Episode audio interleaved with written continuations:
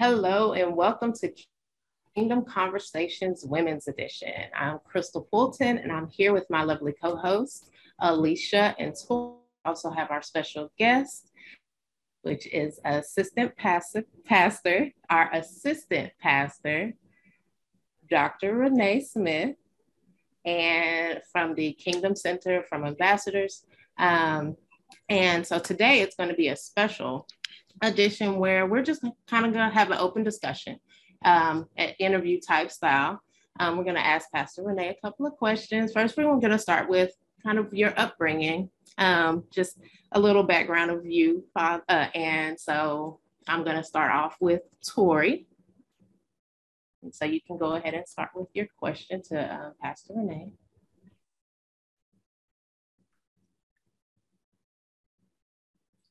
You're muted, Tori. Let me unmute my mic. Um, but I also want to thank you, Dr. Knight, for your time. I am very excited about this interview. But one thing that I wanted to know if you could share with us just a little bit about your upbringing, like did you grow up in church, um, religion, and so what did that what did that look like for you? Okay, well, thank you so much for having me.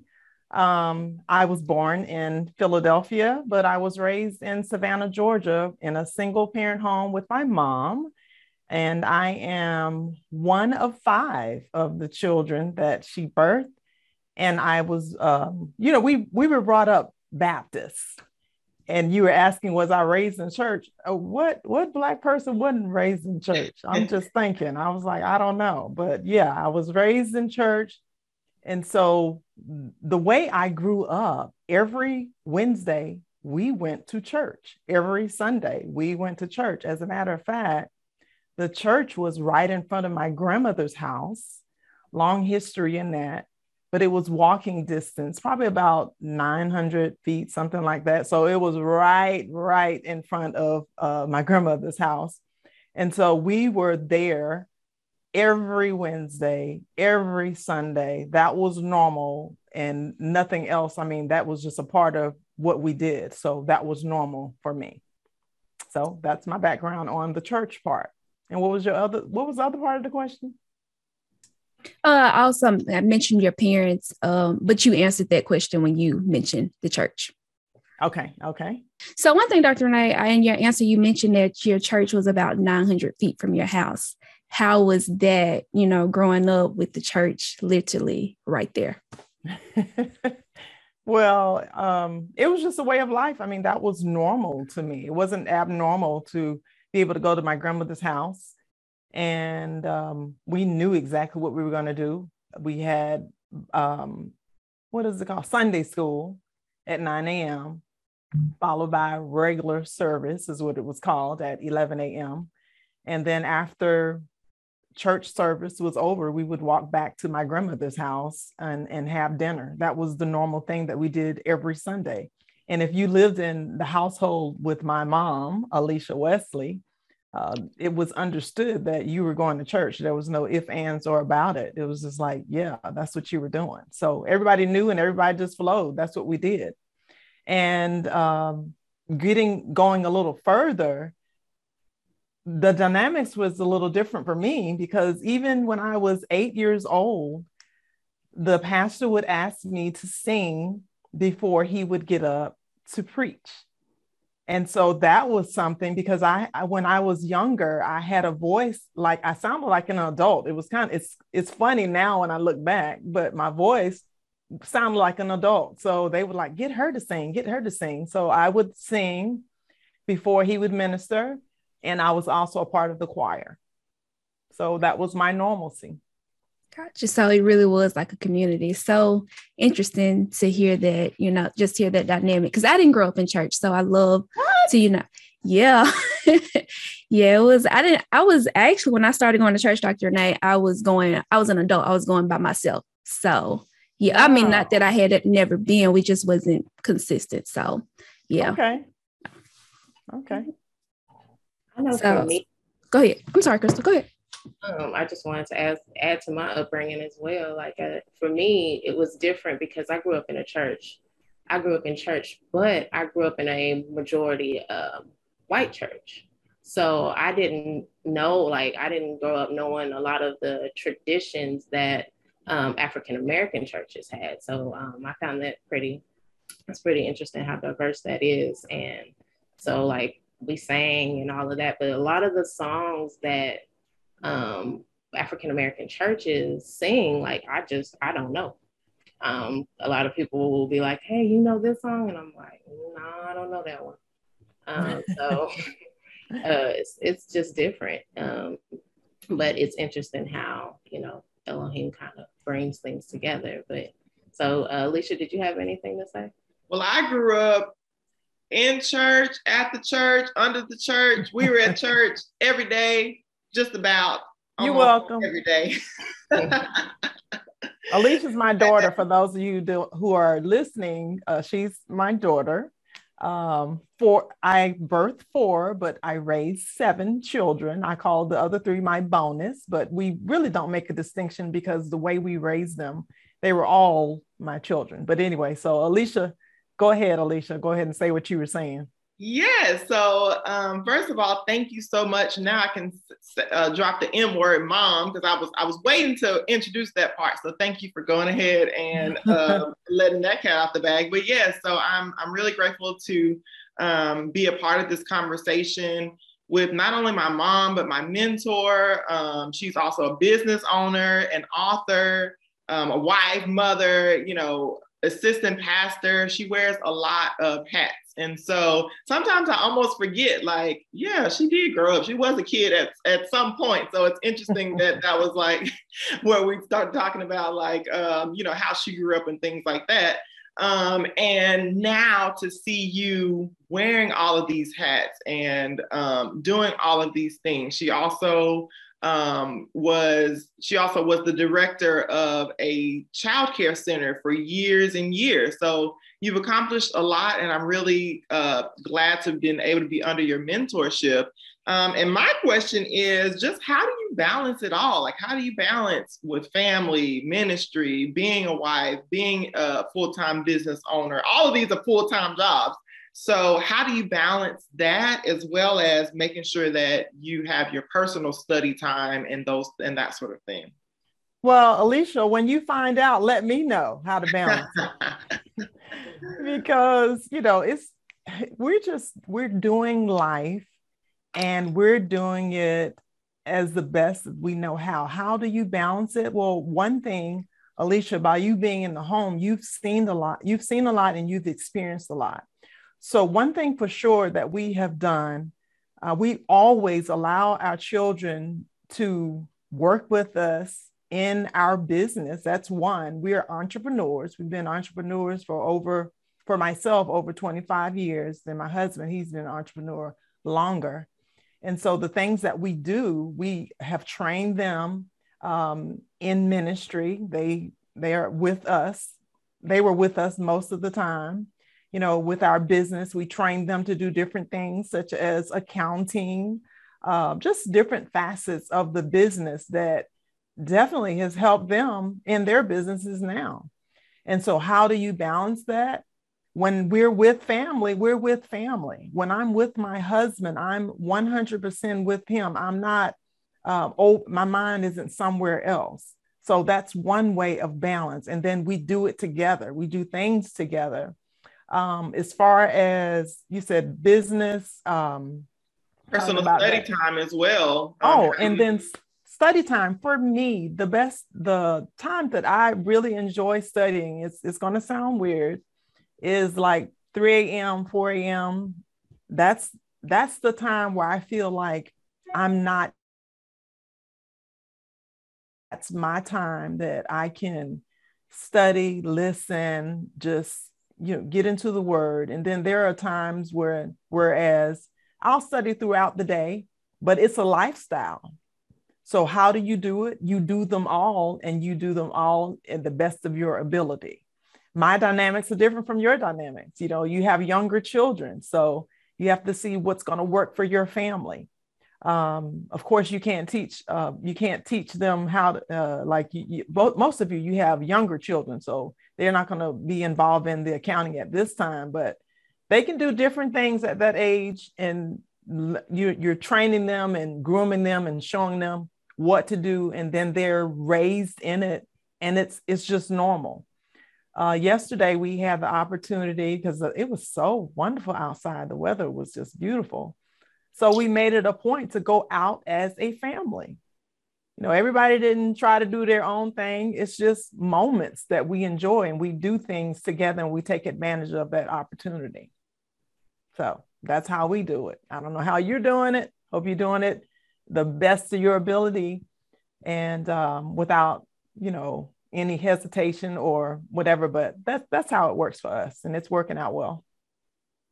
Yes i appreciate that. Um, so what what about when we were younger what did that look like for you? Like how how were you able to balance um, then when you also had you know two and three year olds running up behind you? Well at one time I thought, hmm, I'm going to go back to work. I remember Alicia when you were six weeks old, and I decided at that particular time I was in banking and I was working in loan operations. And they held my job for me. That was a big thing back then to get your job held for you. They didn't have all this other stuff they have now, the Family Medical Leave Act and all that. They didn't have that then.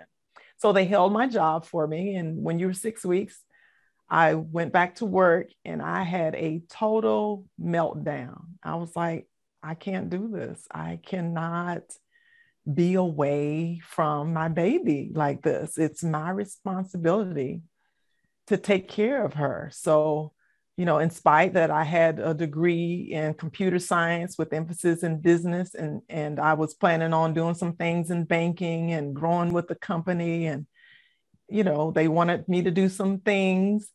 They were pretty mad at me when, when I decided uh, I can't do this. And I just broke down. And um, from then on, I saw that I needed to be with my children, help raise them in the admonition of, we weren't saying Yahweh at that time, but the Lord, you know, raise them up to the best of my ability because that was my responsibility. And as I was doing that, you know, I had the opportunity to see so many things um, in so many different developments and stages, you know, being able to nurse my children, breastfeed, that was important to me you know, being able to do that, being able to uh, just be with them, spend time with them, raise them, um, just show them different things. I was the one who taught Alicia how to write, how to read before she was in kindergarten. It was never the responsibility of the school. So I made sure that I educated them, educated my children because that was my responsibility. I wanted to be the one to have that influence and to cultivate them, mold them versus being um, influenced by outside factors. So mm-hmm. that was that was really important. So all of that's important. The person, whoever you are, if you're listening, as you're making these decisions, you have to decide what's important to you. What are your goals? What do you want to do? What are you trying to accomplish? What does it look like? Because for you, you may decide that, or some of you, you may decide, well, I can go out and work. Well, for me, that wasn't a good fit. I decided to work at home. I decided to, um, you mentioned earlier about having uh, a, a daycare. We had a three star daycare. I did that for about 10 years. And that was my avenue so that I could be around my children you know, they could still interact with other children and I can pull them in and out of class like I wanted to, things like that. And, but I would still have that primary influence on them. So that was very important to me. And guess what? We made money too. So, uh, yeah, so yeah, that was, that was pretty cool. And then before the daycare, I, I was um, an educator as far as teaching in a Christian school. I taught fifth through eighth grade. Also, I had a home daycare. That was another opportunity for me to be around my children and bring income because I am an asset. I'm not a liability to my husband, you know. So, um, those are different ways that were successful for me to allow me that opportunity to be with my children and show them different things that, you know, if they were away from me eight hours out of the day, how can I influence them and be that impactful the way I want it to be? You know, so yeah. I actually have a question if I can. Um, I know one thing you mentioned is that you made that transition and you did things with your family. And if you, like you just said, if I'm at work eight hours away from my family, how can I, you know, influence my children? But I know now a lot of moms feel like um, there's this idea that if you stay home, you know, you're not doing anything, you're not being productive. You know, people think that you're lazy if you're a stay at home mom. Right. So, um, and we know that in kingdom, there's no pressure when you're living out the Father's will and being obedient. But right. you know, some women will feel that pressure. Some women may, some women may desire to stay home, but they feel that pressure from outside forces or social media or even family that's telling them, you know, you need to go to work and those kids need to be socialized at school. You know, what would you say to that mom who's in that position who desires to stay home, but you know, just so many things are telling her that that's not how you do that. Well, it's something that you have to work your way toward. Just because you have the desire to stay home does not mean you have that ability to stay home. So it may it may look like you um, looking at your finances and cutting some things out that you may not necessarily need that you think you, you maybe you thought it was essential and like okay yeah I, I really don't need this car that was $60,000. I can settle for the car that's 20,000. I can settle for the car that's 5,000. You know, you're looking at your budget and cutting things out for these things that it seemed like they're so essential, but really it's not a necessity. So things you you're looking at things like that to put yourself in position so that you can stay at home, so that uh, by you being at home, it won't be a burden to your family, but be an asset. And then, as far as the part about us sitting home and, you know, um, there are so many things that people say, like, oh, I can't believe you stay at home all day. Woo, there's so much, there's so much to do here until sometimes I think because I'm a list maker and, and um, I've trained, I've grown my daughter to be that way also. I make lists and I try to accomplish what's on, what's on my list. But if I don't do it now, I don't beat myself up as much. But when you're at home, you have more opportunity and you have time freedom to do various things. I'm not on somebody's clock, you know, and um, I'm grateful for that. I'm grateful for the opportunity that that I did have the time to be able to spend that time with my husband and then the children just growing, you know, raising them up like that. And if I could add to that, because uh, so many things are going through my mind. First of all, that definitely, uh, to those who feel like being a stay-at-home mom is you're lazy. I'll just say you haven't been at home. right. right. I tell people it's easier to go to work than to stay home. Hello, somebody. It's like yeah. five jobs in one. So, and it's so funny because you were talking about um, or, or, the word that kept coming to me, mom, as you were talking was sacrifice. Yeah. Um, you know, it, it requires a lot of sacrifice. And I will never forget when um, I had first had my first son, Judah. And mm-hmm. mom, you were talking to me and you were like, you know, I'm proud of you. I'm so glad that you're making the sacrifice to stay at home. Yeah. And I was thinking in my head, like, sacrifice, this is like the life for me. This is not a sacrifice. I love, uh, you know, I was just so enamored with being a mom and, you know, being like, I'm thinking this is the life. But now I understand a little bit more about what she meant. And I'm also, I'm also, um, I also think about people who, you know, aren't in the position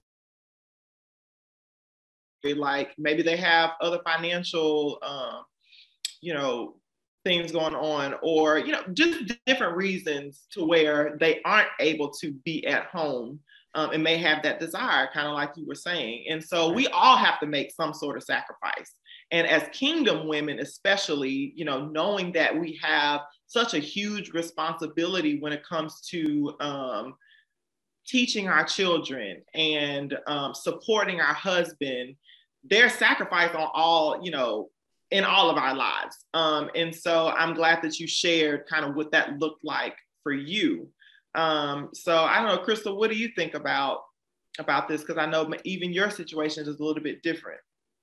Um, it's interesting because I just had this conversation with someone because I was actually one of those people who thought that stay-at-home moms were lazy. And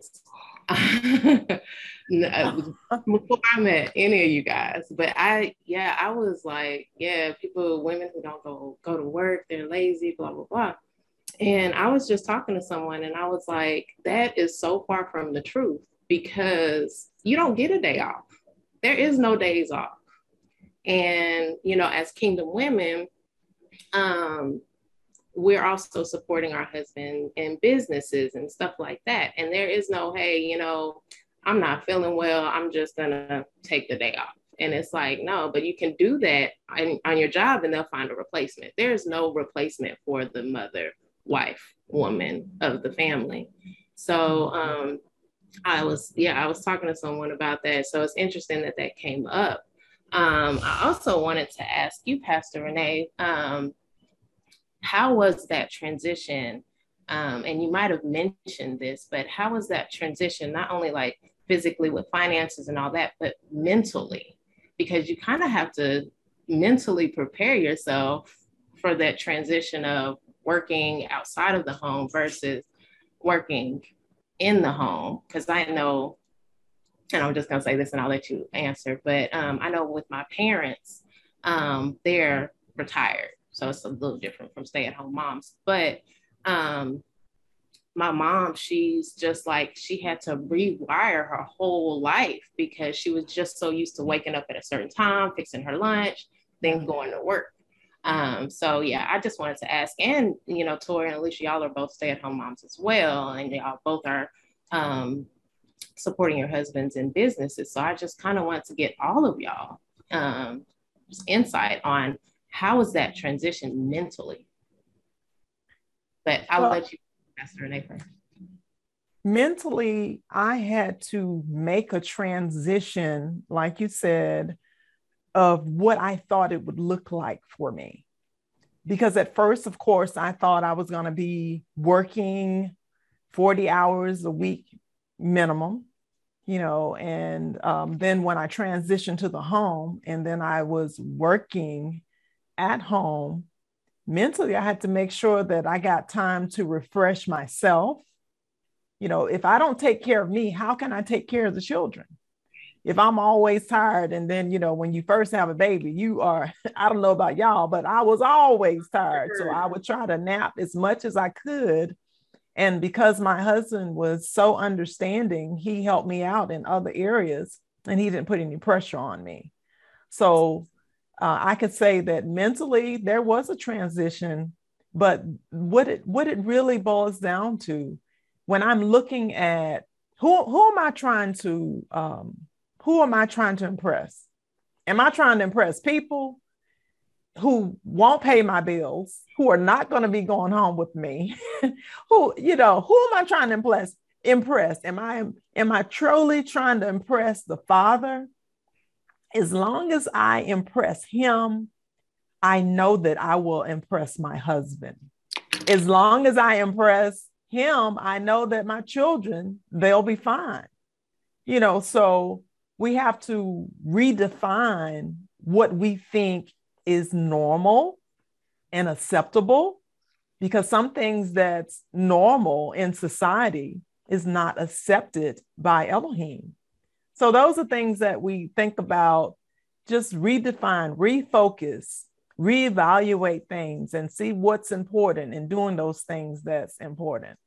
Mm-hmm. All right. So what do y'all think? You said a lot. You said a lot. You said a lot. Uh, man, and I, you know, Crystal, I definitely went through uh, a, a, transition, you know, going through that transition mentally, as you say. Um, when so to reiterate, because I know everyone may not know my background, but when um, I was pregnant with my son, I was getting ready to finish up my master's degree. And I, I ended I actually walked across the stage like nine months pregnant. and so immediately after having um, or after graduating, I had Judah. And my husband and I had decided, you know, beforehand that I was going to be staying home, in which for some that was um, like I had a lot to be critical of that because, or I had a lot of people that were critical of that because, you know, non-kingdom people, people who are, you know, part of more so the the present day, you know, culture and what's popular,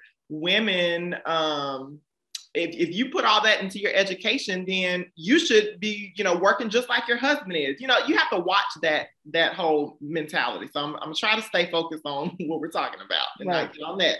But um, so when we made that decision, like I said, I had just graduated with my master's. I was used to working a, a full-time job plus uh, going to school, plus, you know, I was a wife, plus involved in ministry. Like I had, you know, I was doing a lot.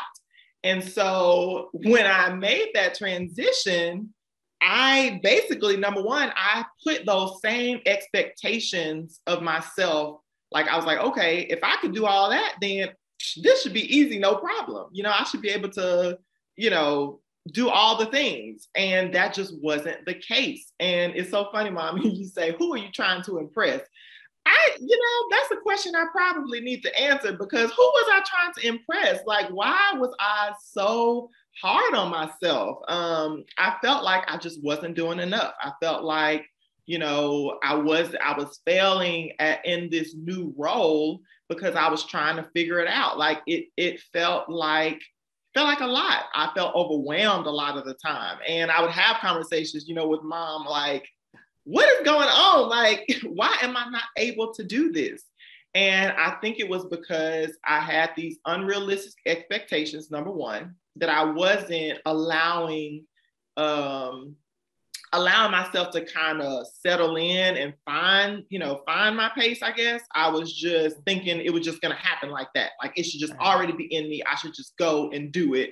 Even though I'm a mom for the first time, you know, I'm at home for the first time, I'm running the business for the first time. so, all that to say, um, you know, that transition was a little bit difficult, but once I really what it was, I had to even look at myself differently because I found that I felt like I was more valuable because I had a degree and because I accomplished all these things and because I was a high achiever.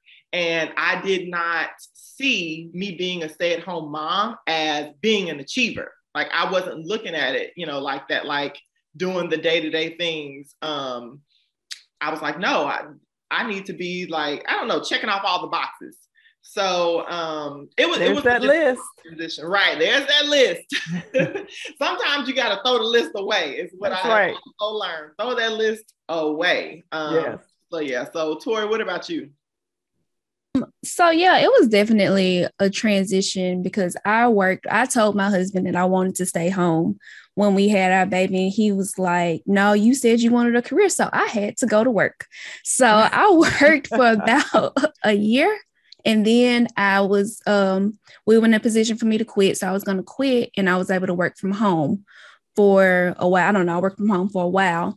And but it wasn't until I actually started working from home where I started feeling more where I quit working from home, I should say, where I started to have more trouble because when I was working, I had people helping me because they was like, oh, well, she needs to work. So I had help from grandparents. And then when the job was gone, the help was gone. So here I am with two babies, feeling like I'm in over my head. One kid won't sleep, the other one is falling out all the time. And I'm like, oh my gosh, like this is crazy. Um, but I will say that nutrition was a big one. Just really like taking my sea moss. And I know Dr. Renee, like just your text messages of encouragement and, you know, asking me about my diet, like those really helped. And even now, like I make sure I take my sea moss every day. I'm still kind of scared to give it to my son because he's so hyper, y'all.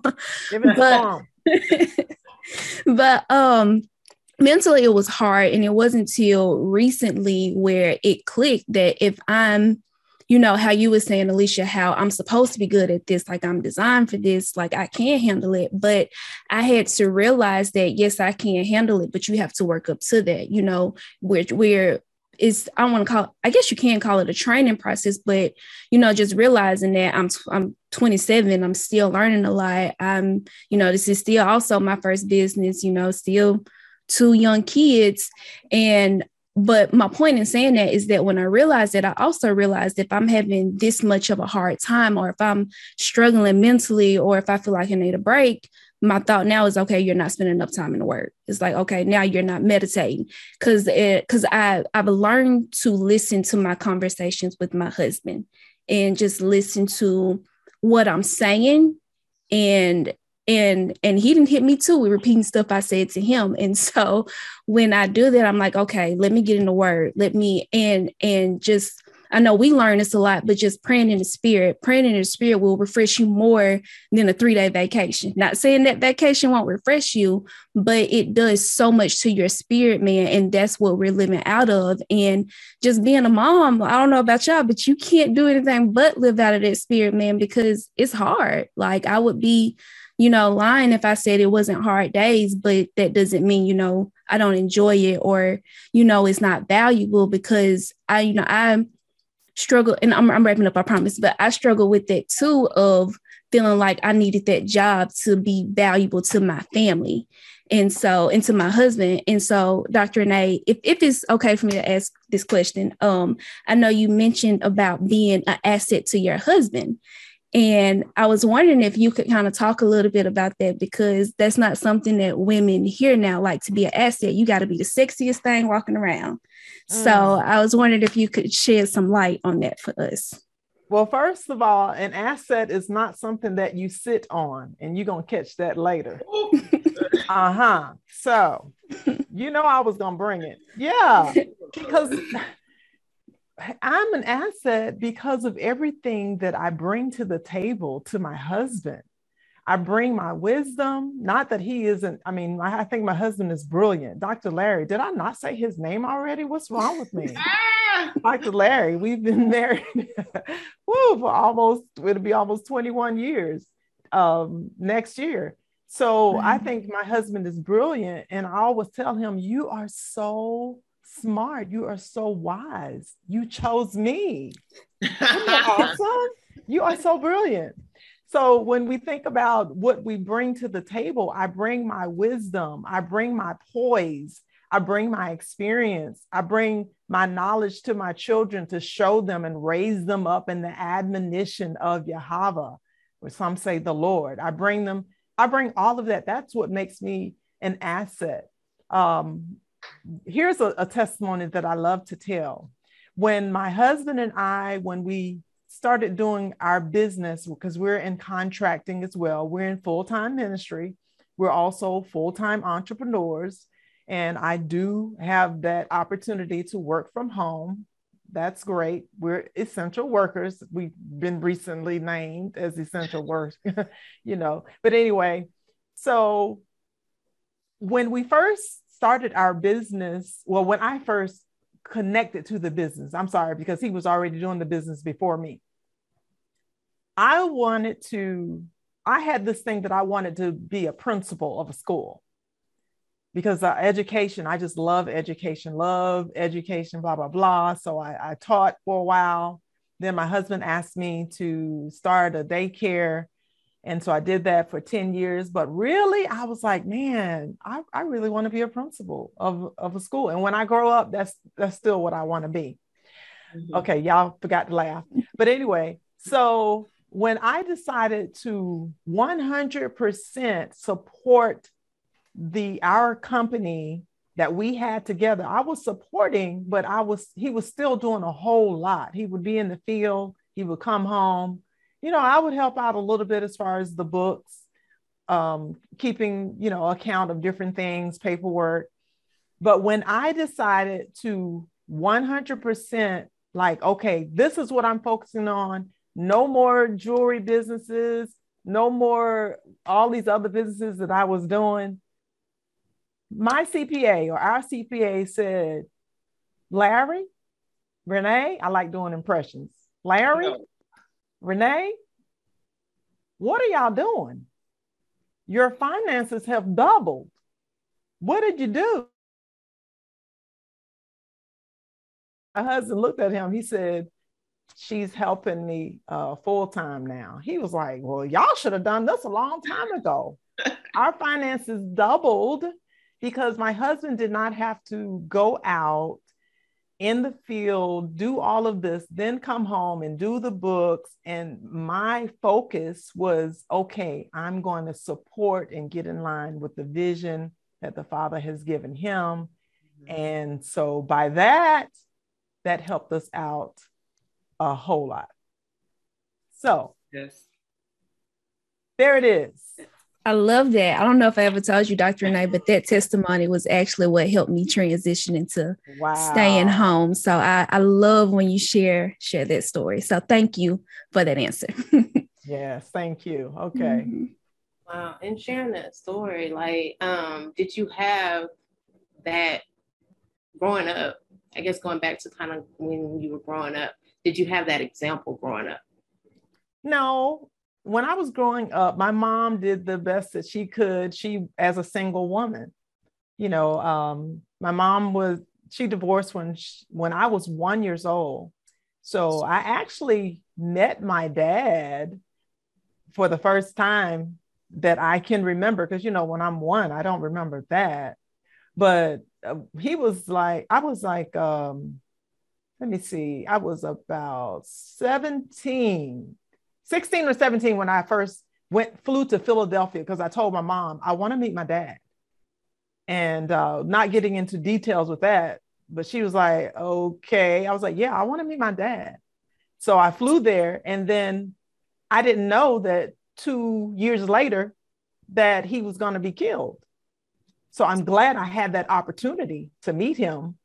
Um, but you know, did I have that example? No, I did not have that example and so, so many times I've told my husband, thank you so much for showing me what a father is. Thank you for demonstrating that. And sometimes I'm in tears. I'm almost in tears now. And I'm like, oh man, I am so glad to be able to see this and experience this.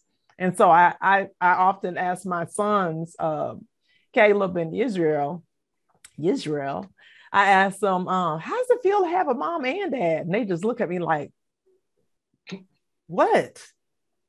I'm like, okay, I know it's normal. You don't know anything different, but I do know the difference. I said, it's amazing to watch. And I'm so glad I get the opportunity to watch it. Yes, ma'am. So, um, oh, did you have something to say, Alicia? Look like just you. really quick because that's that's so powerful. And you know, when I just think about First of all, that's how Elohim has designed it. Um, both of you, Tori and, and Mom, you you mentioned things that to me connected, and that's the power of of your position. When you know who you are, when you're working as a team, when you're in the right position, just how effective that you can be and to see the results of that is so rewarding so thank you for the sacrifice you know that you did make i'm so glad that you know even though you didn't have that example you allowed the Holy Spirit to teach you and to mold you into who you are so that when the opportunity came, that you were able to fill that role. And not to say, you know, I'm sure you learned a lot um, about that, but mm-hmm. just your willingness to do that and how it paid off, even in the business um, from that aspect. So, oh, I want to share one more thing and then we can go to the next question. There was a transition that had to be made in my mind because because I was raised um, as a with I mean by a single parent, I didn't realize that my mindset when I went into the marriage, my mindset was more of a single parent. And I remember the day that the Holy Spirit revealed and, and, just brought total illumination that you are handling your family like you are a single parent. That's mm-hmm. a whole nother session, and we can talk about that on another day. But I had to change my perspective because there were things that I was trying to take care of in my mind. You should do it like this, and you should do it like that, because that's the way it's supposed to be. But there, where was the presence of the Father? Mm. Oh my goodness. So, yeah. Okay, so go ahead to, to, with your next question. Can we not like come on now? That's too good to just move on to the next thing. Oh, that's, that's a whole good. that's a whole session. Woo. That's an entire session. How we need to Absolutely. because we have normalized things that are abnormal and are not acceptable by the Father. It's the norm to just move about, do everything, and you know, just do whatever, and don't hear have a father in the home. That's the new normal. But that's not the way of the kingdom. That's not the way that the Father has set things up. The Father is the source. So if He's the source, then you know, me as being a wife, I'm here to support the vision that the Father has given my husband. But if I've been um, just poured in by society, everything else and everything that you're seeing is totally opposite. I'm going to think that that's normal. Right. So we have accepted what is abnormal. And so we're functioning in that dysfunction. That mm-hmm. has to change. We got to change the way we think. Yeah, you so said a mouthful, Dr. Now I want to throw my shoe at you now. I felt something. I felt something. I, ha ha. yeah. Yeah. Well, I'll just say, and then we can definitely move on um, to that point. You know, the importance of number one, as ambassadors, we really do have to like either the father is our owner or he's not. Like either we're going to allow him to pour into us. And the same thing as a wife, I have learned either I'm going to submit to my husband or I'm not. And, you know, even to your point, I remember, um, you know, when we first had our, our son, I remember the Holy Spirit saying to me, like, never, um, never let your voice overpower your husband mm-hmm. when it comes to, you know, even even as it comes to raising the kids. Because you know i grew up in the daycare. I grew up you know i knew a lot about raising children and that sort of thing.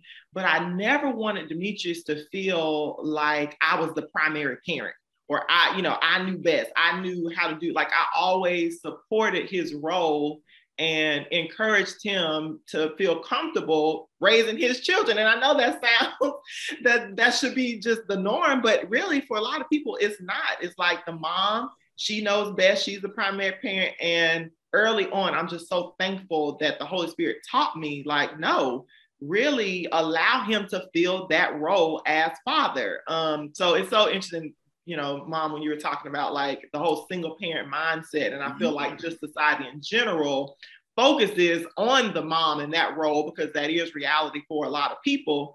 And they, I mean, and, it, and it's, it's a disservice to the family dynamic. So I just wanted to add that. And, and I am glad that you said that, Dr. Nay, because these mom groups, I don't know if y'all are any mom groups on Facebook, but they bash their husbands all the time and, you know, talking about their husbands being stupid and not knowing how to do anything. So it's really just refreshing to hear you know you you're not new to this you've been doing this for a long time and just you know you still like your husband. You still enjoy your husband. Well, I shouldn't yeah, say like you still friends. love him. we, we, we look forward to seeing each other. so I We're just, I just together. love it. we were riding bikes yesterday. I mean, we love each other in the fact that I, I don't try to change him. I don't try to control him. That's a whole different topic. You know, he's a man, he's an individual, he has his own mindset uh, so all of that's important. And then there was something that Alicia said earlier about how, you know, we just try to do everything. There's something that I always like to say, and this is what the Holy Spirit just showed me that we've been so busy running our own lives, doing our own things.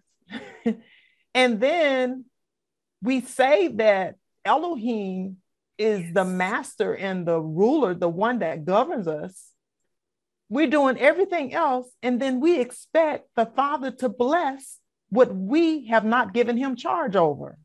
Right.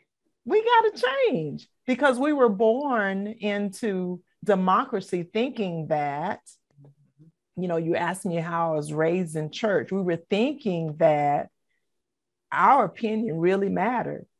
But the kingdom tells us that his word is forever settled in heaven and earth, and his word is law. Talking about the kingdom law. So there's no debate there. So I'm supposed to make sure that I'm allowing the kingdom of heaven, that place that is, there's a total 100% conformity in heaven, that that place is being demonstrated here by me as a kingdom ambassador, and I need to make earth look like heaven. I need to make it look, I mean, I whatever is being done in, in, in heaven, I need to make it sure that it looks like him and not how I think it should look. Mm. And so that's where it goes back to changing the way that we think. Mm-hmm. All right. With that, um, that concept when you were just saying, you know, we need to make heaven look like um, earth look like heaven. Um, when did you personally come into the knowledge of that? You know, it's funny that you asked because when, um, as I was growing up in church, a foundation was laid, and I believe that they did the best that they knew how. I'm going to say that. But as I continue in the word, because I've always been a student of the word, I've always desired, and I've always, even, even when I was younger, I would ask questions, but why is that?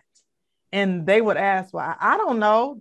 That's what he said. Just believe it. And I'm like, I, I don't understand, but why? So uh, I remember one time my grandmother said, "Whatever, no, don't worry about it, black child. Just, just just obey, you know, stuff like that. And it's hilarious because you would have to know her. But you asked, how did I come into that knowledge? Well, a few years ago, I heard the kingdom message taught by my husband, Dr. Larry. And when I heard that word, my response, I totally froze because I was like, wait a minute. You mean to tell me I was raised in the word, I'm a teacher of the word, and I've pretty much been doing what I thought was right to the best of my ability, but I was not demonstrating what the Father wanted here. And I didn't realize that I was so tied up into religion that I had to break free and so it's it's kind of hard to say when but i do know when it happened when i heard that the kingdom message telling us what, that we have to change the way that we think because there's a new government here. Now i can't do what i want to do and say well you know he understands.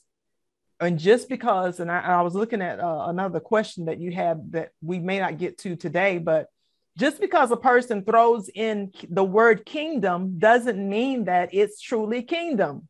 Mm-hmm. So you're telling me you're having a, a kingdom Christmas service. Mm. You're telling me that you're having, um, let's see, a kingdom Easter bunny, uh, whatever. Just because you throw in the word kingdom doesn't mean that it's kingdom. So that's where what we call the church, how we've gotten off, because the church has allowed religion to speak stronger than the word of Elohim. Religion, man will always, always desire to better themselves and seek after something and think that, okay, religion, this is going to make me feel good if I go get uh, pass out a thousand baskets this year or whatever. I, I, that's what we're supposed to do. Now, what I'm supposed to do is look like heaven, make it look like that right here on earth, demonstrate his power and, and his ability right here on earth without compromising. So if the word tells me that I'm supposed to do this, then that's what I'm supposed to be doing. Not not not because I think it's right, but because the word is always right. So yeah. that's the distinction. I had a follow up question to that. Um, what would you say? Because you talked about that moment when yes. you heard the kingdom message and you realized, I guess, just how much religion was in your belief system. Could you give an example of of you know what that looked like that religion versus the kingdom? Like, what did you have to exchange? Mm, I had to, like I was saying just then, I had to exchange. Here, here's an example. Here's an example. Um, one example people often say, um, as far as a woman, her body is her body. And so she has the right to have an abortion if she chooses. So the kingdom says, uh, my I was bought with a price. That's what kingdom says. The kingdom says that we should not commit murder. Okay. But religion says, well, God understands, He'll forgive you. Okay, so there has to be a distinction. Is the word right? Or am I going to go with the word, which is law, or am I going to go with democracy, which this culture has breeded the right temperature, right environment to do whatever I want to do, and then ask the Father to bless it or forgive me? So that's that's a, a real good example. You know some people you know they have a problem with that but don't i mean you don't have a problem with me it's the word you have a problem with. I'm i'm good. Right did y'all have any other questions that y'all wanted to ask regarding the kingdom or anything like that? I mean i'll definitely say for me like there were a lot of I, I had that exact same moment where um, you know kind of like you i've been raised in church and you know i was saved at six. I was filled with the holy spirit at set like at a very young age i've known elohim and i and and i'll never you know negate that like i know that that was a real thing but um, I also had accepted so many religious ideas that I didn't even realize were there. You know, like I thought I was doing, you know, everything I should do or, or whatever. And when I heard the kingdom message, um, it shook me up too, to the point where I was I was questioning, in which the enemy wanted to use that to get me off. But because I did have the foundation of the word, I was able to make the exchange, which is really what the Father wanted. Um, right. Because I, and I'm say this, and then, so I, I would tell this story about, um, I forget where we were going, but we were on, on a road trip. I was talking to dad, and he was talking about the Bible. And he was, and what were we, I think we were, I know we were talking about the lost books. And I had always been taught or thought that the lost books, they were lost for a reason. Like the reason they weren't in the Bible is because there was error in them and we shouldn't, you know, we shouldn't question, you know, the Bible, whatever's in the scripture, you know, that sort of thing. And here's dad telling me, like, no, I don't, you know, I was reading this book and I'm thinking, like, you the pastor. Like you the one taught me what I know about, you know, these things. And so I remember seeing him kind of going through some transitions, even as relates to scripture. And, you know, he's always been a, a really uh, astute teacher um, on translations and stuff like that. So anyway, so fast forward, that was the first moment for me where I was like, wait a minute, something wrong with the Bible? Like, what, what's going on? So anyway, so then when I had that second moment where I had to realize, like, Father, I need to learn your ideas. It was like I had to learn everything over again because I had been looking at it through the wrong lens. Um, so so all that to say, like I had that same kind of earth-shattering moment where it's like, yeah. man, I didn't realize how religious I was. Go ahead, mom. Look like you wanted to say something. Yeah, we may have been on the altar the same day that day. okay. yeah. yeah. So yeah, I can relate all that to say. I know for me, looking back, um, it was just amazing. It's amazing to see how now looking back, um, how Elohim brought me into the light, like how he just slowly started um, revealing things to me. Well more like i was telling i was talking to somebody the other day and i was like elohim didn't just start talking to me. I just started listening. And that part. Yeah so um he he had been talking to me for so long and trying to reveal things, he revealed things through a lot of people throughout my life. And it started like almost, I want to say almost like six years before I came into the ministry. And um, just looking at the surface, I was like, oh, well, you know, I found the ministry through um, Octavian.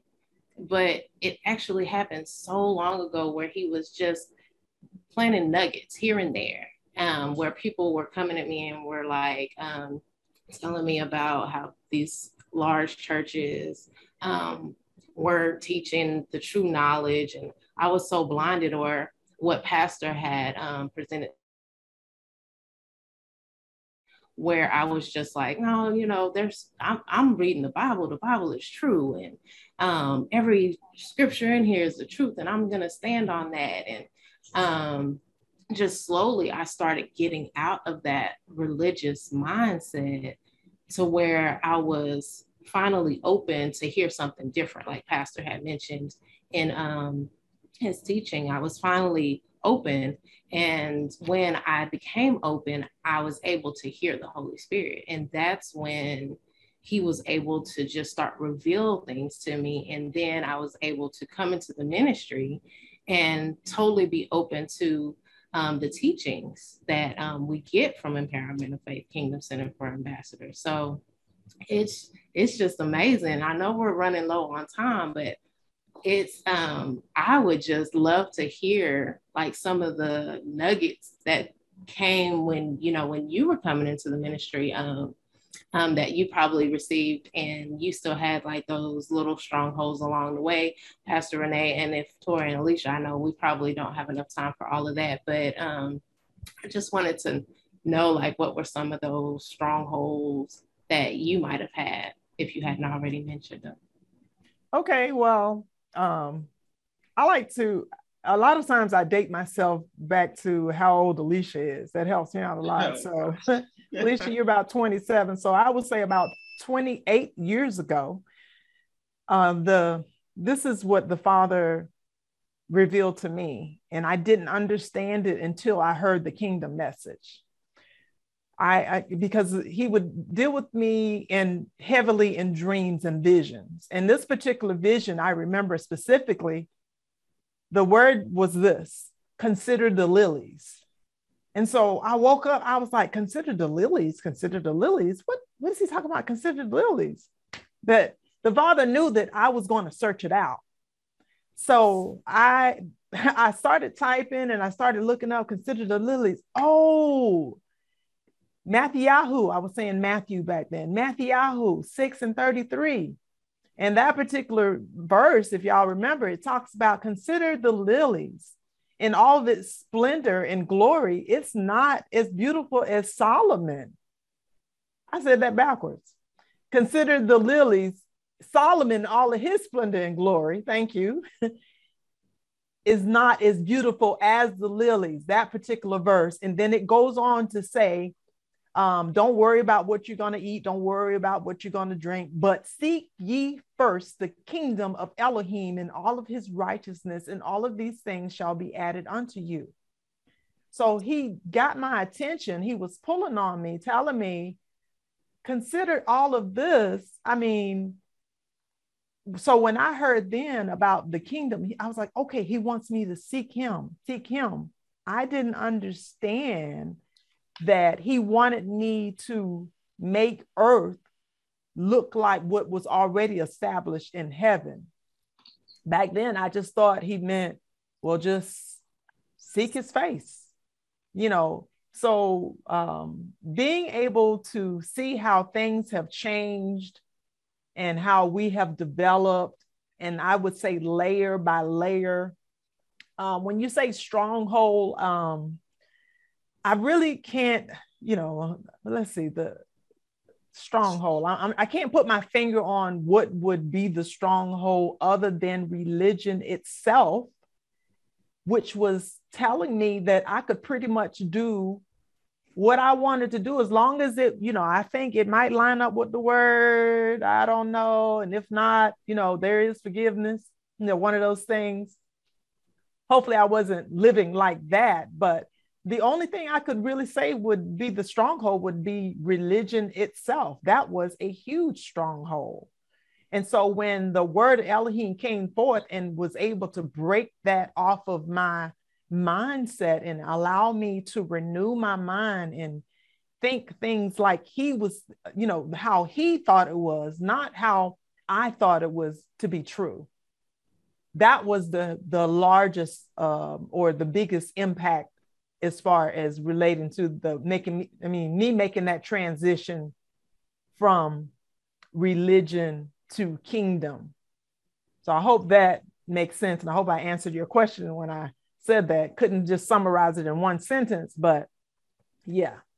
Yeah, it did. And we are, unfortunately, we are out of time. So hopefully we can do a part two at another time. Where are you sure.